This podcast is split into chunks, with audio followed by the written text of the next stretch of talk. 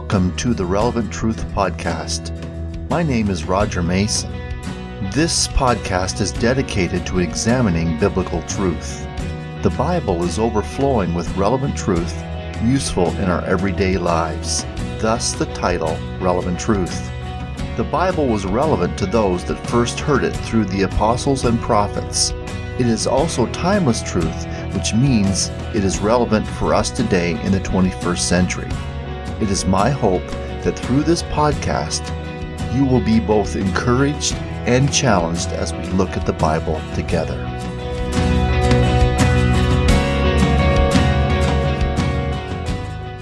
In today's podcast, we'll be looking at Ephesians chapter 1, examining a prayer that Paul prayed for the Ephesian Christians. Looking at this prayer, we notice three specific things that Paul wanted them to know and understand. What Paul earnestly desired for them was that they would know God in their experience and grow in their relationship with Him. And so let's look at Ephesians chapter 1, reading verses 15 to 23. We'll be reading from the New American Standard Bible. For this reason, I too, having heard of the faith in the Lord Jesus which exists among you, and your love for all saints, do not cease giving thanks for you while making mention of you in my prayers, that the God of our Lord Jesus Christ, the Father of glory, may give you a spirit of wisdom and of revelation in the knowledge of him. I pray that the eyes of your heart may be enlightened, so that you will know what is the hope of his calling, what are the riches of the glory of his inheritance in the saints and what is the surpassing greatness of his power towards us who believe? These are in accordance with the working of the strength of his might, which he brought about in Christ when he raised him from the dead and seated him at his right hand in heavenly places. Far above all rule and authority and power and dominion, every name that is named, not only in this age but also in the one to come and he will put all things in subjection under his feet, and gave him as head over all things to the church, which is his body, the fullness of him who fills all in all. This passage gives us some insight into how Paul prayed for others. This is what Paul prayed for the believers at Ephesus. Look at verse 16. Paul says this, I do not cease giving thanks for you while making mention of you in my prayers. And in verse 17, Paul goes on to say that he is asking God, the glorious Father of our Lord Jesus Christ, to give you spiritual wisdom and insight so that you might grow in your knowledge of God. When Paul talks about growing in your knowledge of God, he is not talking about acquiring academic knowledge as good as that is. He's not talking about accumulating facts about God, as good as that is. He's not talking about getting your theology right, as good as that is. And he's not talking about making sure that your ideas about God are orthodox, as good as that is. Instead, Paul was concerned about growing in their knowledge of God which comes through our experience or our walk with God. As we experience God, we grow in our relationship with Him and we grow in our understanding of Him because we're getting to know Him as a person. It is a knowledge that is acquired through relationship we grow in our relationship with God, getting to know Him personally and intimately as we walk with Him, as we communicate with Him, as He talks to us. This is the knowledge of God that Paul had in mind when he was speaking to the Ephesians. We can read every book ever written about D.L. Moody so that we know every detail of his life but we still will never know him as a person like those that lived with him back in the 1800s. This same principle is true when it comes to knowing Jesus Christ. The knowledge of God that Paul was thinking about was not accumulated facts about God, but an experiential relationship with Him. Let us be quick to add that there is a supernatural aspect to this knowledge. Look at verse 17. Again, Paul was asking God to give you a spirit of wisdom and of revelation in the knowledge of Him. That's Ephesians 1, verse 17. Notice that the purpose in having this wisdom and revelation is that you may know Him. Paul is talking about a disposition or an attitude that comes from the Holy Spirit. This is not something that can be developed apart from the Holy Spirit. The prophet Isaiah talked about the spirit of wisdom and understanding. Isaiah 11 and verse 2. Isaiah is speaking about Jesus, the Messiah, in this verse. The Spirit of the Lord will rest on him. The Spirit of wisdom and understanding, the Spirit of counsel and strength, the Spirit of knowledge and the fear of the Lord. Paul's prayer for the Ephesians is that God would give them a spirit of wisdom and revelation in the knowledge of Him. That the Ephesians would have this position, this attitude, this hunger to know God. Paul continues with his prayer in verse 18 I pray that the eyes of your heart may be enlightened. Why did Paul pray for the eyes of their heart to be enlightened? Verse 18 answers that question. I pray that the eyes of your heart may be enlightened so that you will know. He wanted them to know something. Paul then introduces three things that he wanted them to know. In the NASB, each of these three things are introduced by the words what is or what are.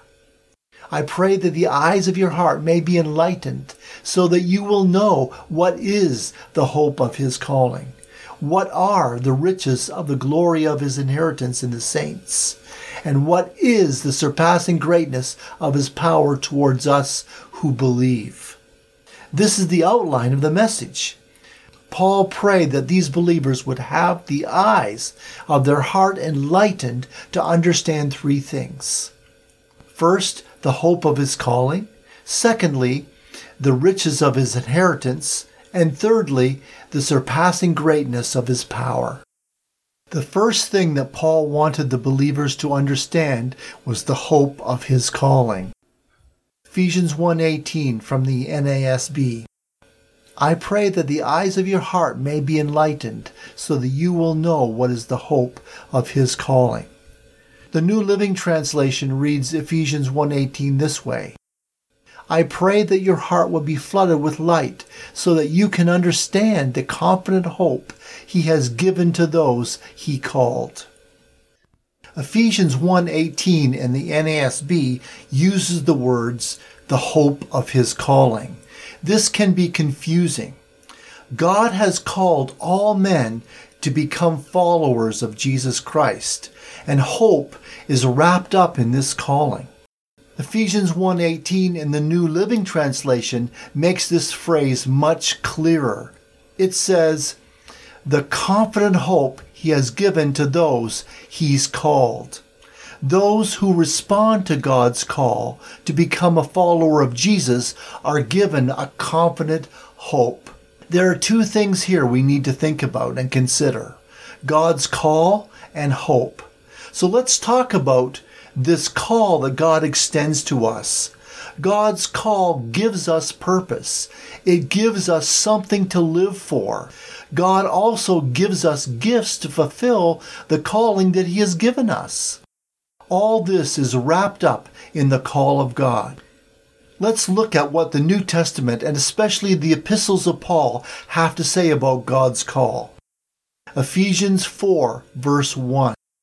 Therefore, I, the prisoner of the Lord, implore you to walk in a manner worthy of the calling with which you have been called. Every Christian has been called, a calling that is from God. In the scripture to the Ephesians, Paul talks about one's manner of life matching God's call on their life. In other words, our way of life, our way of living, must match God's call. There must be a consistency and a continuity between these two things, the call of God and our way of living. This is Paul's point. Ephesians 4 4. There is one body and one spirit, just as also you have been called in one hope of your calling. Notice the connection between hope and calling. We have been called to be followers of Jesus, and there is a hope connected with this call. That's what Paul is saying here. We will talk more about hope later. Philippians 3 and verse 14. Paul talks about the upward call of God in Jesus Christ. God's call is an upward call. It's a heavenly call. It's a call from above. 2 Thessalonians 1 and verse 11. Paul says to the Thessalonians, So we keep on praying for you, asking our God to enable you to live a life worthy of his call. Paul's prayer is that they would live a life in keeping with their calling and destiny. Paul speaks to the church at Rome. He uses these words You also are called of Jesus Christ. That's Romans 1 6. The believers in the church at Rome were called of Jesus Christ. The New Testament word for church, ecclesia, means the called out ones. Ecclesia is made up of two words, ek which means out from, and kaleo, which means to call. So thus we have the word ecclesia, translated church, which means called out from. So we're called out from something and we're called onto something. We're called out from the world and we're called to God. Colossians 1 verses 13 and 14. For he has rescued us from the kingdom of darkness and transferred us into the kingdom of his dear son, who purchased our freedom and forgave our sins. The church has been called out from the kingdom of darkness and called onto, or the words here are transferred us into the kingdom of his dear son. So the church has been called out of the kingdom of darkness and into the kingdom of God.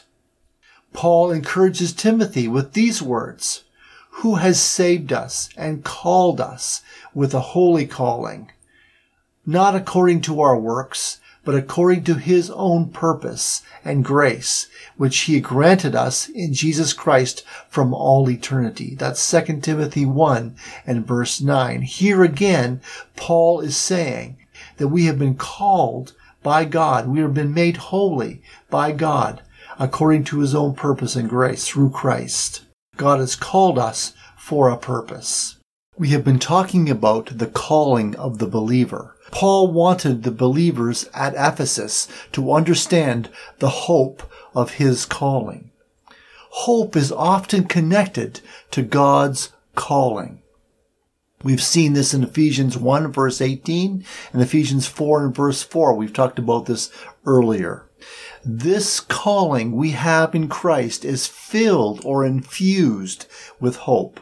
The hope infused in our calling as a believer is intended to be a dynamic force in the life of a Christian. The believer's hope is an absolute certainty. When we're talking about hope, biblical hope, we're talking about an absolute certainty, an absolute certainty of future good. When the Bible talks about hope, it's not talking about wishful thinking, or I call this hope so thinking. I hope I get a bicycle for Christmas. What does this mean? This means that maybe I'll get it or maybe I won't. I'm not really sure. So that's what we call hope so thinking or wishful thinking. Secondly, biblical hope is not positive thinking. I believe I'm getting a bicycle for Christmas. This means keep positive in your thinking and it will happen. Yet there's a clear absence of faith in this type of thinking. Our culture has redefined hope to mean a vague possibility. I hope it's going to rain today, but we're not really sure. This means it may rain or it may not rain. The dictionary definition of hope is this. A feeling of expectation and desire for a certain thing to happen. In this definition, there's no guarantee that the expectation or the desire will happen. But biblical hope is much different from this. Biblical hope is always an absolute certainty. It is never a vague possibility. When hope is used in the Bible, it always speaks of absolute certainty. So let's look at what the New Testament has to say about hope. 2 Corinthians 1 and verse 10. Paul speaking to the Corinthians says this, who delivered us from so great a peril of death, and will deliver us, he on whom we have set our hope.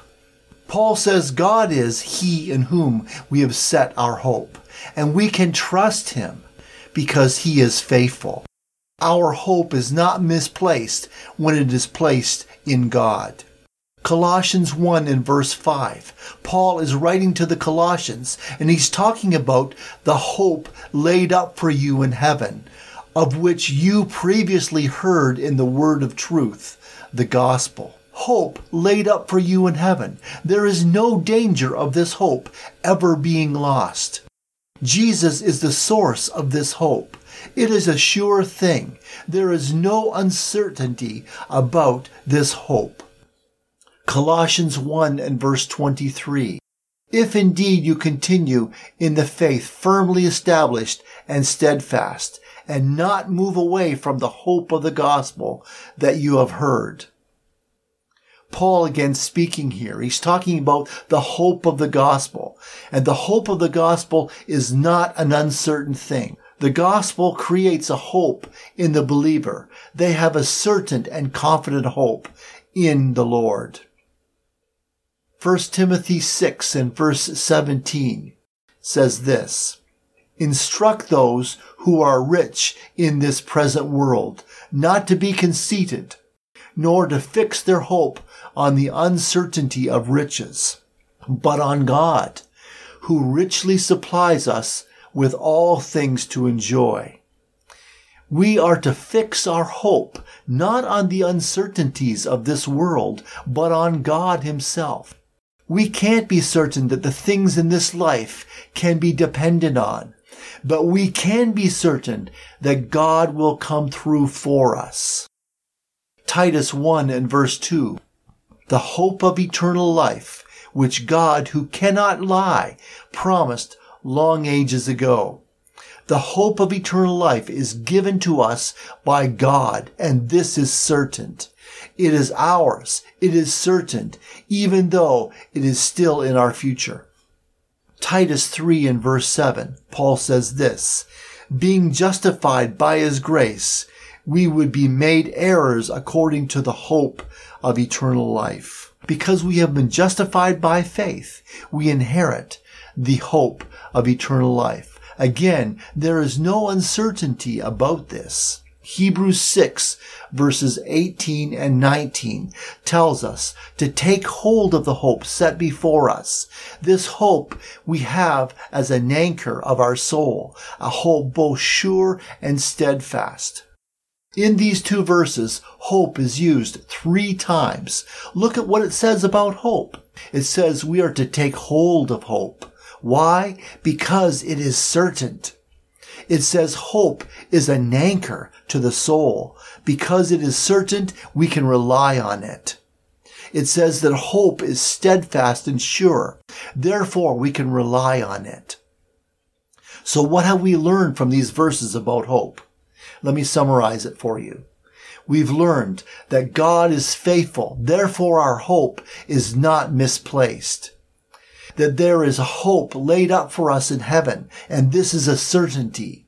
We've learned that the gospel message creates hope in us as believers, that we are not to fix our hope on the uncertainties of this world because they are unreliable. Instead, we are to fix our hope in God. We have the hope of eternal life. This is a certainty. And we've also learned that hope is an anchor to our soul and it is steadfast and sure. When Paul talks about the hope of his calling, He wanted the Ephesian believers to understand that this calling from God is infused with hope and that hope is certain. The second thing that Paul wanted the believers to understand was the riches of his inheritance. So that takes us back to Ephesians 1 and verse 18. Reading from the New American Standard Bible. I pray that the eyes of your heart may be enlightened, so that you will know what is the riches of the glory of his inheritance in the saints. And then let's also read Ephesians 1:18 from the NIV. I pray that the eyes of your heart may be enlightened, in order that you may know the riches of his glorious inheritance in his holy people. There are two possible ways of looking at this phrase, the riches of his inheritance. The most frequent use of the word inheritance found in the New Testament speaks of something given to the believers by God. God's people will receive a rich and glorious inheritance from God. The NIV conveys this idea. I pray that the eyes of your heart may be enlightened, in order that you may know the riches of his glorious inheritance in his holy people. The thought expressed here is that believers should consider and expect a rich and glorious inheritance to come. The inheritance his holy people will receive is rich, abundant, and glorious. The second view of this phrase, the riches of his inheritance, conveys the idea that God's inheritance is the community of believers themselves. God's people are God's inheritance. The New Living Translation captures this idea. I pray that your heart will be flooded with light so that you can understand the confident hope he has given to those he called his holy people who are his rich and glorious inheritance. That's Ephesians 1 verse 18 in the NLT. God's holy people are his rich and glorious inheritance. The New Living Translation here appears to be saying that God's people are God's inheritance. God's inheritance is the community of believers. God views his people as a precious treasure. Christians are considered to be part of God's glorious inheritance and therefore are of great value to him. The Bible says, you do not belong to yourselves, for God bought you with a high price. That's 1 Corinthians 6 verses 19 and 20. The Father gave the most precious thing in heaven that he had to purchase and redeem sinful mankind. He gave his only begotten Son. We know how precious the Son was to the Father. That is how precious we are to the Father. The way that the Father views his only begotten Son is the same way that the Father views his redeemed people. God will inherit those whom he has purchased at a great price according to the riches of his grace. Paul tells us in Ephesians that in him, in Christ, we have redemption through his blood, the forgiveness of sins, according to the riches of his grace. That's Ephesians 1 and verse 7. We are his glorious inheritance. God eagerly seeks to claim us as his own. When Jesus comes back, he will claim us to be his own the natural man looks to his riches and wealth for glory and honor in this life. But God looks to his holy people and considers them his rich and glorious inheritance. God's redeemed people will bring glory and honor to God. Paul wanted the Ephesian believers to understand how precious they were to God, how precious they were in God's sight. They were considered by God as precious, treasured, and valuable, his rich and glorious inheritance. So let's look at what the Bible says about inheritance. Paul says in Ephesians 1 and verse 11, we have obtained an inheritance. This inheritance from God was obtained through Jesus Christ. What Paul says in Colossians explains this clearly. Paul says, giving thanks to the Father who has qualified us to share in the inheritance of the saints in light. That's Colossians 1 and verse 12.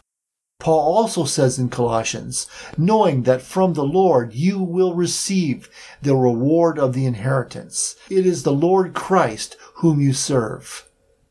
That's Colossians 3 and verse 24. So in this verse, it says that our inheritance is Jesus. Not only is there a hope connected to our calling, there is also an eternal inheritance connected to our calling. Those who have been called may receive the promise of the eternal inheritance. That's Hebrews 9 and verse 15. Peter describes the inheritance we obtain through Christ to obtain an inheritance which is imperishable and undefiled and will not fade away, reserved in heaven for you. That's 1 Peter 1 and verse 4. Ephesians 1 and verse 14. The Spirit of God guarantees that He will give us the inheritance that He promised, that He has purchased us to be His own people. He did this so we would praise and glorify Him. We will receive the inheritance promised. It is guaranteed according to the scriptures. He has purchased us to be his own people. We are God's inheritance. Both ideas about inheritance are found in this verse. God's people will receive an inheritance and God's people are God's inheritance. That you may understand the consequences of being made a child of God, that you are a recipient of God's inheritance. And you are, as God's people, God's inheritance. He treasures you. He values you. You are His inheritance. If you are a child of God, then you are an heir of God, an heir of a glorious inheritance, which God has provided for all genuine Christians through His Son, Jesus Christ. Paul wanted these Ephesian believers to understand something, to understand, to get the full impact of this truth about their inheritance, that they would understand the consequences of being a child of God. The third thing that Paul wanted the believers to understand was the surpassing greatness of his power. Ephesians 1 verses 18 and 19. I pray that the eyes of your heart may be enlightened so that you will know what is the surpassing greatness of his power towards us who believe. And reading that same verse from the New Living Translation, it says this, I also pray that you will understand the incredible greatness of God's power for us who believe in him. The surpassing greatness of his power is demonstrated in the believer. There's a number of different ways God's power is demonstrated in the believer. The transformational power of salvation, the endurance given to the believer to overcome difficulties in life, the glorious state of the believer after death. All of these demonstrate the incredible greatness of God's power for us who believe in Him. The Christian has an incredible resource available to them, God's power. And we need to stop ignoring this resource that God has given us. Paul wanted these Ephesian believers to be aware of God's power and its availability to them. Paul used four different words for power in verse 19. Let's read it again. What is the surpassing greatness of his power towards us who believe? These are in accordance with the working of the strength of his might. So there's four words for power used there in verse 19. The first word is dunamis, or it's translated power into our English. This refers to God's dynamic power available to the believer. A second word used in this verse is energia, from which we get our English word energy. That is the word working. it refers to the energetic power of God. The third word for power used in this verse is the word kratos. It's translated as the word strength. This is the power to overcome resistance. This word is only used of God, never used of a believer. The fourth word for power used in this verse is the word ischus. It's translated might. This is a power that God possesses, but he makes available to us. His might is available to the believer. Ephesians 6 and verse 10 says this, Be strong in the Lord and in the strength of his might. That is the word ischus used there for might. Look at this magnificent accumulation of words for power found in this verse underscoring the magnificence of God's great power available to the Christian. Paul goes on to talk about three manifestations of God's power which are seen in Christ. This takes us from Ephesians 1 verses 19 through to verse 23. Let's look at these verses. First, God's great power was demonstrated in Christ when he raised him from the dead and seated him at his right hand. Ephesians 1 verse 19 to 21. These are in accordance with the working of the strength of his might, which he brought about in Christ when he raised him from the dead and seated him at the right hand in heavenly places, far above all rule and authority and power and dominion and every name that is named, not only in this age, but also in the one to come. These verses talk about Christ's resurrection from the dead, his ascension to heaven, and exaltation to a position of power at the right hand of God in the heavenly realm. Being on the right hand of God is a place of friendship, honor, and authority. And that's the place that Christ held. Christ's exaltation put him above all human and angelic authority. In the present age and in the age to come, Christ was exalted above all authority, human and angelic. The extent of Christ's power and authority has been emphasized and highlighted in the strongest possible terms in these verses. We must understand that his omnipotent power is available to the believer. That's what these verses are saying. Secondly, God's great power was demonstrated in Christ when he placed all things under Christ's feet. Ephesians 1 verse 22. And he put all things in subjection under his feet. Adam lost his headship over creation when he sinned, but Christ has been given authority over all creation. Ephesians 1 verse 10, and this is the plan. At the right time, he will bring everything together under the authority of Christ, everything in heaven and on earth. All of creation is under the authority of Christ.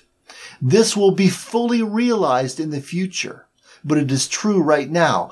The extent of Christ's power and authority is further emphasized and highlighted in the strongest possible terms in this verse. Thirdly, God's great power was demonstrated in Christ when he was appointed as head over the church. Ephesians 1 verses 22 and 23 and gave him as head over all things to the church, which is his body, the fullness of him who fills all things. Christ is the head of the church. As head of the church, his power is available to the believer. Christ's power and authority has been emphasized and highlighted in the strongest possible terms. Christ's resurrection from the dead, Christ's ascension to heaven, his exaltation to a position of power at the right hand of God, above all human and angelic authority. He is exalted to the highest conceivable dignity and honor. All of creation is under the authority of Christ. And Christ is the head of the church. He transacts all the affairs of his church and rules the universe. such a formidable position that Christ holds above everything in creation. No one but Jesus can be exalted to this high position of power. Yet we are to understand that his omnipotent power is available to us, the believer. Christ in such an exalted position of authority, and yet he dispenses that authority to us as believers. It's available to us and we need to take it. We need to use it. We need to walk in it. We need to understand this. This is what Paul wanted the Ephesian Christians to understand. The availability of Christ's power to them. In conclusion, the burden of Paul's heart for the Ephesians, his prayer for the Ephesians was that they would know, that they would understand and experience all that is available to us as believers. To use Paul's words, I pray that the eyes of your heart may be enlightened so that you would know, that you would know these three things. What is the hope of his calling? Hope is infused and bound up in his calling to us to become a follower of Jesus. Hope is the anchor of our soul. It is steadfast. It is sure. What is the riches of his inheritance? We are his rich and glorious inheritance. God's people, the believer, we are God's rich and glorious inheritance. And we are also recipients of a rich and glorious inheritance. And what is the surpassing greatness of his power towards us who believe? Look at the height of power and authority that Jesus possesses, that he ascended to. He is our Christ. He is our God. We are favored by him, valued and precious to him. His omnipotent power is available to us. Paul wanted the Ephesian believers to understand these three things. The place that they held in Christ. When we are in Christ, this is what is available to us. This is what Paul wanted the Ephesian believers to understand.